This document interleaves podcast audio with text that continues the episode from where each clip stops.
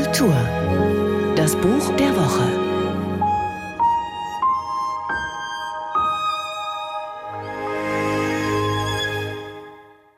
Die Verstrickung des heutigen Afrikas mit der Geschichte der Kolonialmacht Deutschland ist Thema des neuen Romans der 1986 geborenen Autorin Lene Albrecht. Nach ihrem Debüt Wir im Fenster über zwei Freundinnen im Berlin der Nachwendezeit schickt sie in Weiße Flecken nun eine junge Frau zu Forschungszwecken nach Togo. Auf den Spuren von Krieg und Migration begegnet sie unwahrscheinlichen Biografien und stößt auf Rätsel In ihrer eigenen Familiengeschichte. Lisa Kreisler stellt das Buch vor. Schon der erste Satz in Weiße Flecken beschwert die ganze rätselhafte Größe des neuen Romans von Lena Albrecht herauf. Nur einige wenige Tage nach meiner Ankunft in Socodé machte mich der Bibliothekar auf die Existenz eines Mannes namens Leblanc aufmerksam, den ich bis zu meiner überstürzten Abreise im kältesten Monat überhaupt während des sogenannten afrikanischen Winters nie wirklich zu Gesicht bekommen sollte.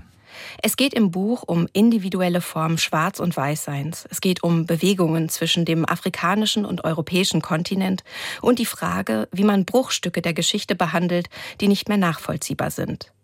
Ellen fliegt nach Togo. Sie forscht zu Fluchtursachen und deren Verbindung mit den Rückständen deutscher Kolonialherrschaft. In einer Bluse, die ihre Vorgängerin im Zimmer vergessen hat, schreitet sie Spuren ab. Sie besucht einen Friedhof für Europäer, eine Funkstation. Egal wo sie hingeht, trifft sie auf Menschen, die sich ihr direkt offenbaren. Mit Kofi, dem Germanistikstudenten, kann sie Deutsch sprechen. Genauso wie mit Amina, der Schneiderin. Sie war nach Deutschland geflohen. Aus Angst vor der brutalen Abschiebung ist sie aber freiwillig zurückgekehrt nach Togo. Amina macht Ellen klar, dass sie die afrikanische Identität, wie die Europäer sie sich ausmalen, für eine Illusion hält. Was ist schon afrikanisch? Unsere Geschichte ist wie die Stoffe. Seit Jahrhunderten fest verwoben mit anderen, sodass man nicht mehr unterscheiden kann, wo der eine Faden aufhört und der andere anfängt. Um das herauszufinden, müsste man alles auseinanderreißen. Lene Albrecht reißt in Weiße Flecken die Stoffe auseinander. Der Roman ist bewusst gegen ein lineares Erzählen ausgerichtet. Ein Recherchetext, hingebungsvolle Arbeit am Fragment. Nicht nur der wenig erzählten Verbindung deutsch-afrikanischer Identitäten spürt Lene Albrecht nach, sondern auch der eigenen Familiengeschichte. Denn da gibt es die Urgroßmutter Benedetta, von der verschwommene Fotos existieren und über die Verwandtschaft verstreute Erinnerungsfetzen. Als einziges Kind von drei Geschwistern war sie um 1900 mit dem Vater per Schiff aus Panama nach Hamburg gekommen. Meine Großmutter, das wird mir klar, ist die Abweichung, die die Norm bestätigt. Jed R schließt die Lücke in ihrer Biografie auf eigene Weise. Kein Nerr will sich festlegen oder sie festlegen. Weiß war ihre Haut nicht. Gleichzeitig traut sich niemand das Wort schwarz auszusprechen. Sie war eine dunkle Person.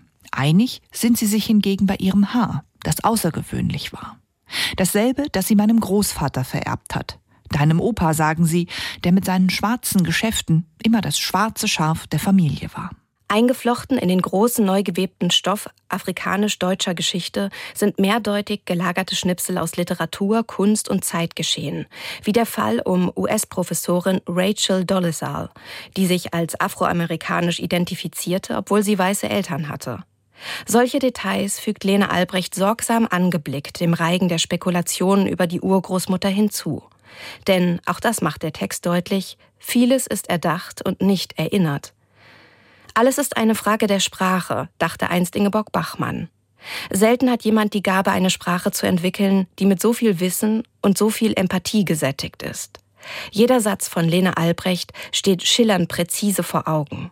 Das Wort fällt wie ein Lichtschwert auf ihre kleinen Schultern nieder. Mit weiße Flecken zeigt Lena Albrecht, wie fragil Geschichte ist, dass wir aber ums Erzählen nicht herumkommen.